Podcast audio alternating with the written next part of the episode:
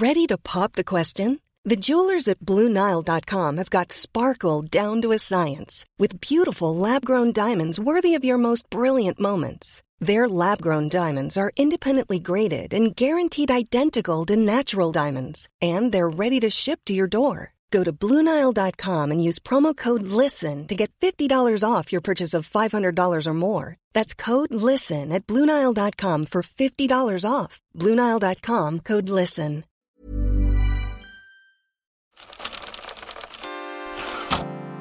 C'est la voix des gens qui m'a donné envie de faire ce métier.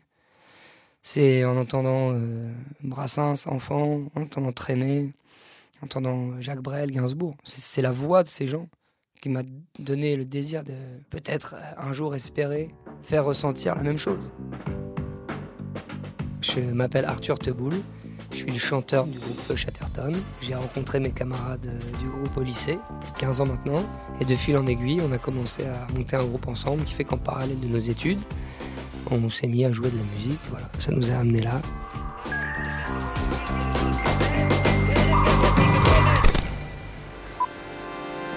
Le musée des sons. musée des sons. Le musée des sons. Bonjour et bienvenue dans le musée des sons. Pour être musicien, chanteur ou compositeur, cela peut sembler évident d'avoir l'oreille musicale. Autrement dit, le fait d'apprécier la justesse d'un son ou encore d'être capable de reproduire des notes avec sa voix, une sorte de mémoire auditive surdéveloppée appliquée aux mélodies. On croit souvent que c'est quelque chose d'inné, une caractéristique physiologique que l'on aurait à la naissance et qui se développerait tout au long de la vie. C'est donc difficile d'imaginer quelqu'un qui aurait fait du chant son métier sans cette faculté. Et pourtant, cela ne va pas toujours de soi. Quand Feu Chatterton s'est formé, Arthur Teboul ne parlait pas la même langue musicale que le reste du groupe. Il ne connaissait rien au solfège, et ses outils à lui étaient principalement ses mots, sa voix. Quand en face, on lui répondait par une ligne de basse en sol mineur qui ne lui disait pas toujours grand-chose. C'est en baignant dans un univers sonore riche, en travaillant son écoute, en aiguisant sa sensibilité au son, au rythme, que son oreille s'est musclée, lui permettant d'appréhender la musique différemment pour faire résonner ses textes d'une autre manière. Aujourd'hui, il nous raconte comment il a éduqué ses oreilles pour affûter leur sensibilité, comment les sons, les bruits ou les voix avec qui il a grandi ont influencé la musique qu'il fait depuis maintenant 10 ans. Bienvenue dans le musée des sons d'Arthur Teboul.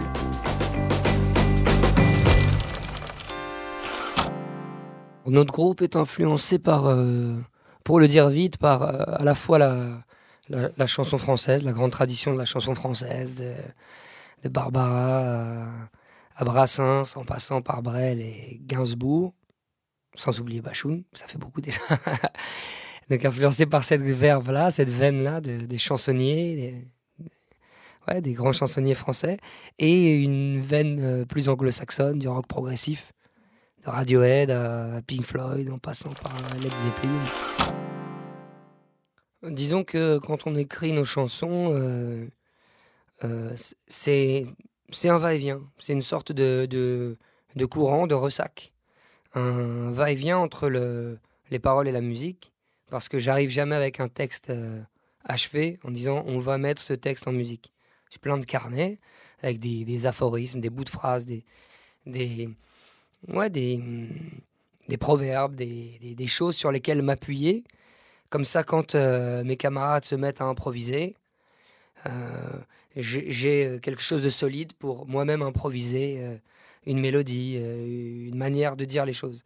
Alors peut-être que euh, l'aspect le plus euh, lyrique, euh, impétueux, euh, théâtral de notre euh, musique, cette expressivité, disons, vient de ce va-et-vient qui est comme un, un fil qui se déroule petit à petit, qui donne beaucoup de liberté. C'est-à-dire, euh, euh, un moment, la musique va inspirer quelques vers, quelques phrases, et, ces phrases vont nourrir la musique en réponse, et on avance comme ça ensemble, ce qui donne euh, la possibilité de, de se laisser aller à des, à, des, à des surprises au sein de la chanson, voilà, des, des cimes et des gouffres. euh, on aime beaucoup ce genre de dynamique. Je pense que c'est la théâtralité dont on parle, elle, elle, elle vient sans doute de ça, l'idée qu'on peut au sein d'une même chanson euh, euh, partir d'un cri pour arriver à, un murmure et un versement et, et se laisser embarquer comme ça dans une course euh, folle.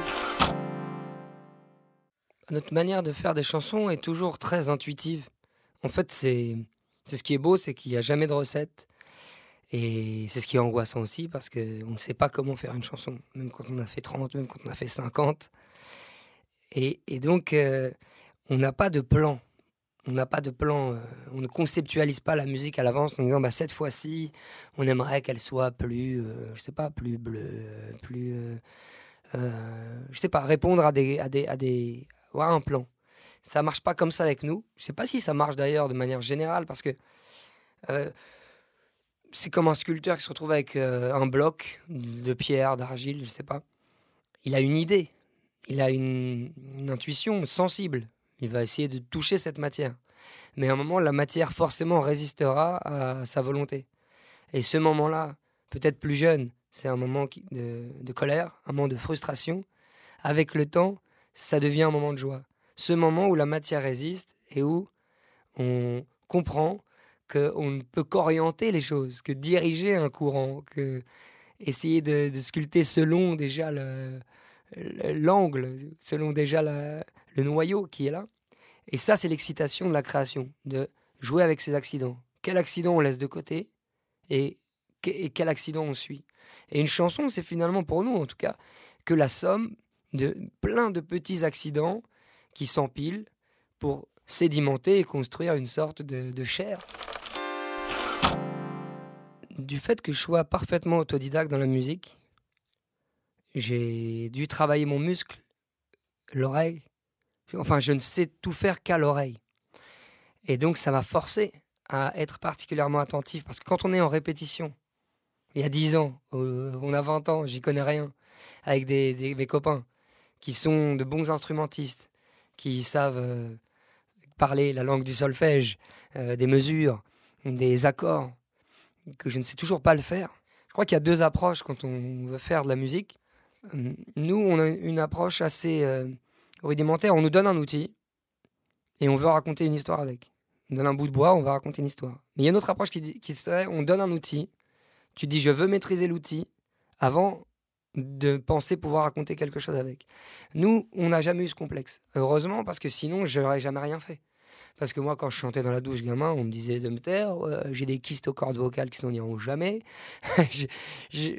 Malheureusement, je ne joue pas d'instrument, euh, mais j'aime raconter des histoires. Alors, on me donne une occasion, j'y vais. Ce que je veux dire par là, c'est qu'il y a une autre approche musicale qui est l'approche du son, du pur son.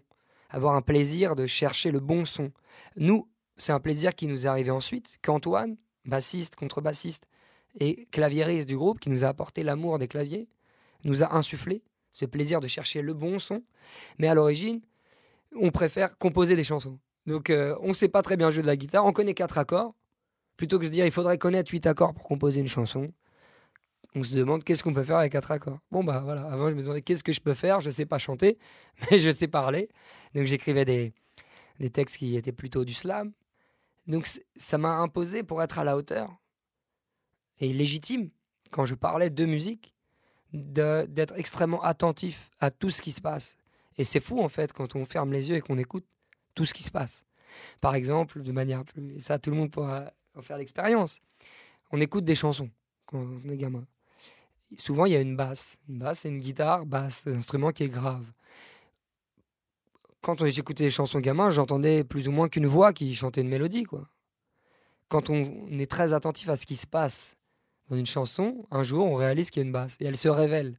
Avec les sons, c'est, ça fonctionne encore mieux. On ferme les yeux et on réalise qu'il y a beaucoup plus de couches, beaucoup plus de sons qu'on l'imaginait, beaucoup plus de nuances.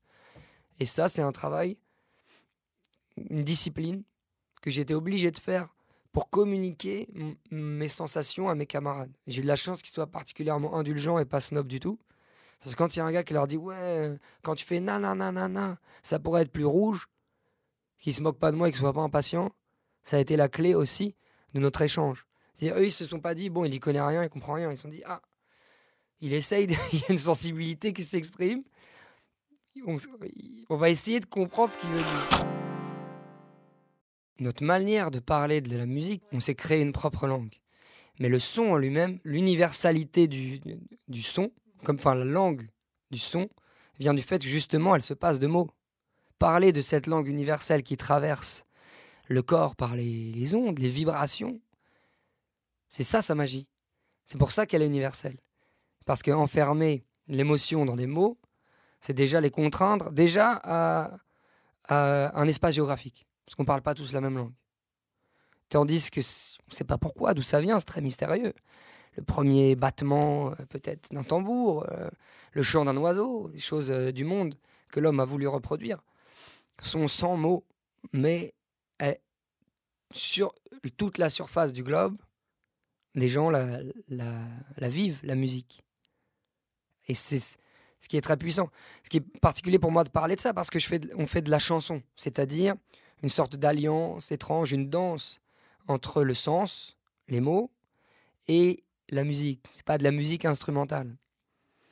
Mais je crois que la poésie, enfin le poème, c'est-à-dire en mots en tout cas, parce que la poésie n'est pas que dans les mots, mais que les mots d'un poème jouent un peu avec la même langue que la musique, c'est-à-dire qu'ils caressent à la fois quelque chose de l'esprit, puisqu'ils ont un sens intelligible, probablement intelligible, disons, on espère un petit peu, mais qu'en fait, la langue, les mots d'un poème ne sont pas les mots de pure intelligibilité. Ils ressemblent à une formule magique. Un bon vers, c'est aussi un vers qui caresse par sa forme pure, qui est à la frontière du son et du sens, à la frontière du compréhensible et de l'abstraction.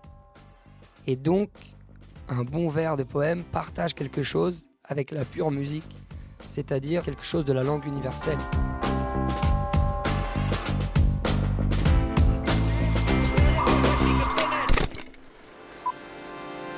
Le musée des, musée des sons. C'était sous. Le musée des sons.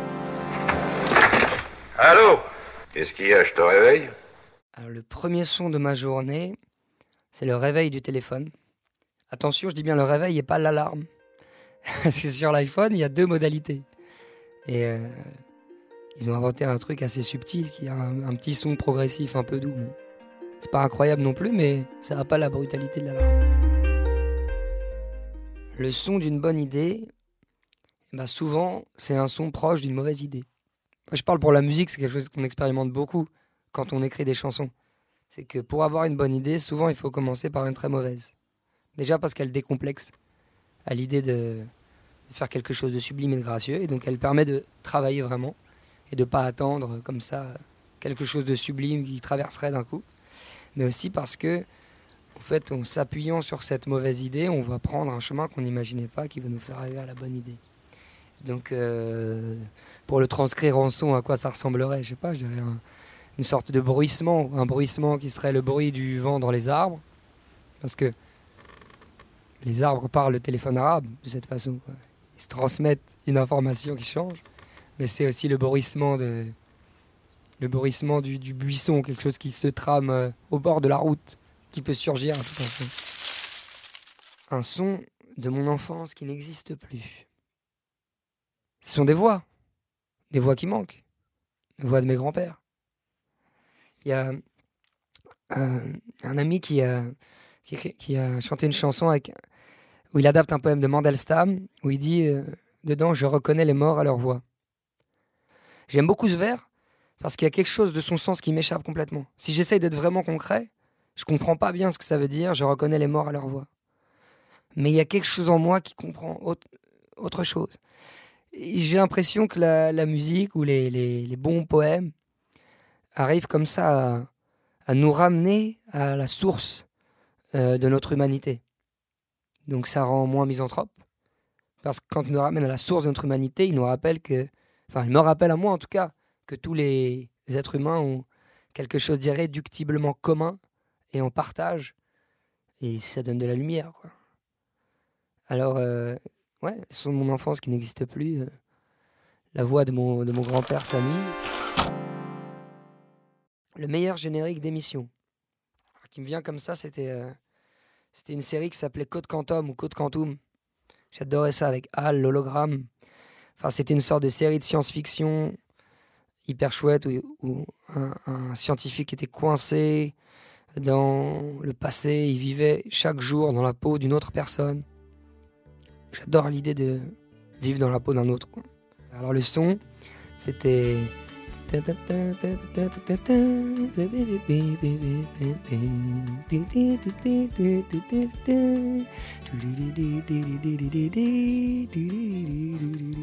Côte Quentin. Le son du confinement. J'ai passé mon premier confinement, celui qui nous a le plus marqué, j'imagine, tous. J'étais à Paris dans un petit 30 mètres carrés euh, sous les toits. Ce qui était génial, c'est d'entendre les oiseaux. J'étais ouais, au cœur de Paris, d'entendre les oiseaux le soir et un silence comme à la campagne. Le même silence et la même, la même tranquillité dans la ville. C'était un luxe. Le son qui me crispe le plus. Quand on fait les balances avec le groupe, en tournée, en tournée au bout du troisième jour, c'est vrai que les oreilles sont vraiment fatiguées parce que il y a deux heures de concert par soir. On dort dans un tourbus qui est vrombissant. Donc la nuit, c'est tac, tac, tac, tac, tac, tac, tac, même avec des petites boules caisses. Le troisième soir, avant le concert, on fait les balances, les oreilles sont épuisées. Et là, il y a Clément à ma droite qui règle sa guitare. Et là, il fait des notes ultra aigus. Ça m'attaque la tête. Et on est tous dans cette sorte de fatigue, de milieu de tournée. Et dans cette fatigue, il y a quelque chose de très bon, de très vivant de la tournée, c'est ça. Mais il y a toujours ce moment au bout du troisième jour, on arrive en balance, euh, comme ça, à serrer les dents, à grimacer à chaque fois qu'un copain joue un truc. Et moi, je me mets à chanter pareil. Ça leur explose la tête parce qu'il a des retours hyper forts. Donc je dirais que le son qui me crispe le plus, il y a longtemps que je ne l'ai pas entendu. Donc je souhaite être crispé à nouveau. C'est ce petit son pendant qu'on se règle avant le concert de Clément qui fait des notes hyper aiguës à la guitare. Le son d'une salle de concert. Alors le son d'une salle de concert, pour moi, ça dépend si on est pendant le concert, avant le concert ou après le concert. Le son d'une salle de concert pendant, ça c'est indéfinissable. Ça c'est quelque chose de magique. C'est une forme de suspens que j'aime beaucoup. C'est marrant parce que quand je pense, voilà, en fait, les sons sont liés aux souvenirs. Quand je pense, je me souviens des moments sur scène. La musique est forte. Il y a, du, il y a du volume. Mais quand j'y pense, je vois plutôt un instant de suspens. Presque sans son. Le son d'une répétition. le son de répétition, c'est c'est c'est les instruments qui s'accordent quoi c'est le bazar c'est un grand bazar essayer de trouver un moment de concentration pour que tout le monde soit ensemble on, est très attentif euh, à la justesse il y a plusieurs types de justesse la justesse du sentiment et la justesse euh, de la note. Très souvent il faut qu'elles soient ensemble. Mais en fait parfois il faut essayer de se décomplexer. Parfois la justesse du sentiment elle doit être fausse dans sa note. Ou en tout cas si on veut intégrer dans sa musique euh, des pans de la vie très larges, peut-être faut être prêt à assumer aussi ces faussetés dont on parle. Et en, et en répétition, ce qui est, ce qui je trouve beau, c'est le début de la répétition quand tout le monde s'accorde. En fait, avant de trouver cette harmonie, cet accord, eh ben, il y a une sorte de quelque chose de branlant, euh, grimaçant, mais qui est déjà une forme d'harmonie. Le son d'une tournée. J'essaie de résumer, il y en a pas mal. Mais il faut, faut, le mimer. En fait, avant chaque concert, pendant une heure environ, enfin ça dépend qui. Moi je commence une heure avant, une préparation, on se prépare. C'est une concentration en fait pour euh, canaliser le track et aussi pour euh, s'assouplir parce que c'est quand même physique ce qui va arriver derrière pendant deux heures et pour arriver sur scène déjà prêt. Pas prendre 10 minutes à rentrer dans son concert. Et cette heure, comme ça, elle, elle s'intensifie et genre 10-15 minutes avant le concert, on se retrouve tous les cinq en train de faire, on dirait un asile de fous. Donc euh, il y a moi qui me tape comme ça sur les joues, il y a un autre qui est en train de faire des petits échauffements, des voilà, il y a toutes sortes de bruits qui courent un peu. Et ça, ça c'est la tournée. C'est ce moment-là qui est à la fois parfaitement ridicule et en même temps qui, qui résume le moment de plus grande intensité avant la vraie intensité. Le son du palais d'argile. Son du palais d'argile. Je sais pas si ça veut dire quelque chose, mais j'aimerais qu'il ait le son de la paix. je le vois bien traversé par des vents calmes. J'aime beaucoup euh, Voilà, presque les seuls sons dont je me souvienne bien sont les, les sons de l'après-midi à l'heure de la sieste. J'en ai pas fait beaucoup dans ma vie des siestes. mais, j'aimerais bien qu'il ait ce son-là, c'est-à-dire euh, un son un peu étouffé, de rire d'enfant, de récréation, de, de scooter pétaradant, mais tout, où tout est un peu amolli, ralenti, lointain. Moi, j'aimerais bien qu'il ait ce, ce son-là, le, le palais d'argile. C'est marrant parce qu'en fait, c'est un son d'extérieur. Mais je crois que j'aimerais que, que la magie fasse que le palais d'argile sonne comme un extérieur. Comme si à l'intérieur, on pouvait avoir cette même hospitalité, ce- ce- ce- cette même, euh, ce même imprévu quand on sort de chez soi. Mais ça éclate doucement. Un son qui me fait rire. Un ami de mes parents qui s'appelle euh, s'appelle Bertrand. Ninonoma l'innommable, aussi euh, artiste de la scène, qui, euh, qui habite dans le Gers et qui a une voix particulièrement chantante. Je pense à lui parce que je l'ai appelé hier pour lui demander son adresse. Et il, m'a fait rire par son, bah, par son rire lui-même. Il- Sa, sa voix rit quand il parle. Mais en plus, à la fin, il rit, comme euh, un point, à la fin de la phrase. Donc la voix de Bertrand me fait beaucoup rire. activités qui ne me permettent pas forcément de vous répondre immédiatement. Aussi, laissez un message et je vous rappellerai. le son à envoyer dans l'espace pour leur présenter l'humanité. C'est difficile parce que si on veut leur présenter l'humanité, il faut être honnête. Donc il faudrait pas leur envoyer un truc trop beau non plus, mais pas trop laid non plus, parce qu'on on est bien les deux en même temps. Peut-être une conversation, quoi.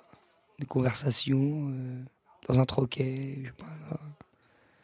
Ouais. Ou bien euh, on prend un bruit dans la rue, quoi, mais avec des, gens qui parlent. C'est marrant, je ne m'attendais pas à y revenir autant, mais je crois que c'est la voix des, des gens qui me, qui me fascine. C'est la voix des gens qui m'a donné envie de faire ce métier. C'est en entendant euh, Brassens, enfant, en entendant Traîner, en entendant Jacques Brel, Gainsbourg. C'est la voix de ces gens. Et ce qui m'ont fait ressentir, qui m'a donné le désir de peut-être euh, un jour espérer faire ressentir la même chose. Donc s'il fallait envoyer un son dans l'espace, il faudrait envoyer une voix. Le son qui me fait aller mieux. Le son qui me fait aller mieux. Je crois que c'est, quand ma, ma mère me, me dit qu'elle m'a préparé un bon petit plat. La cuisine de ma mère, ça. Le son qui me définit le mieux. Alors si les gars du groupe parlaient euh, pour moi, ils diraient Ah, ah, ah, ah. quand on travaille, très souvent, quand c'est un concert, pour, pour euh, jauger de ma. Voilà, de, bon, pour m'échauffer, quoi. Ça arrive que plusieurs fois par jour, de très loin, ils entendent un Ah, ah, ah, ah. C'est un truc comme ça. Voilà, ça me définit pas mal. Le son pour finir un podcast en beauté. Bah, faut, faut de la musique. James Brown, ouais. Mais avec un cri. Ah Je sais pas laquelle, là, mais j'ai-. Ouais, une. euh, tum, tum, truc euh, qui commence net. On finit ce podcast et il y a James Brown qui arrive sur la scène. Comme en 64. En glissant sur un seul pied. Au Tamis Festival.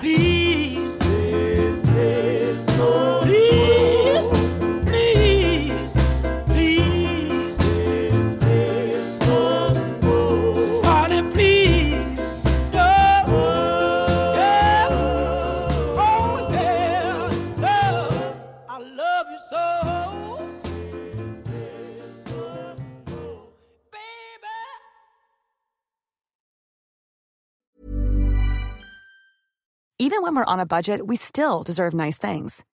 Quince is a place to scoop up stunning high-end goods for 50 to 80% less than similar brands. They have buttery soft cashmere sweaters starting at $50, luxurious Italian leather bags, and so much more. Plus, Quince only works with factories that use safe, ethical, and responsible manufacturing. Get the high-end goods you'll love without the high price tag with Quince. Go to quince.com slash style for free shipping and 365-day returns.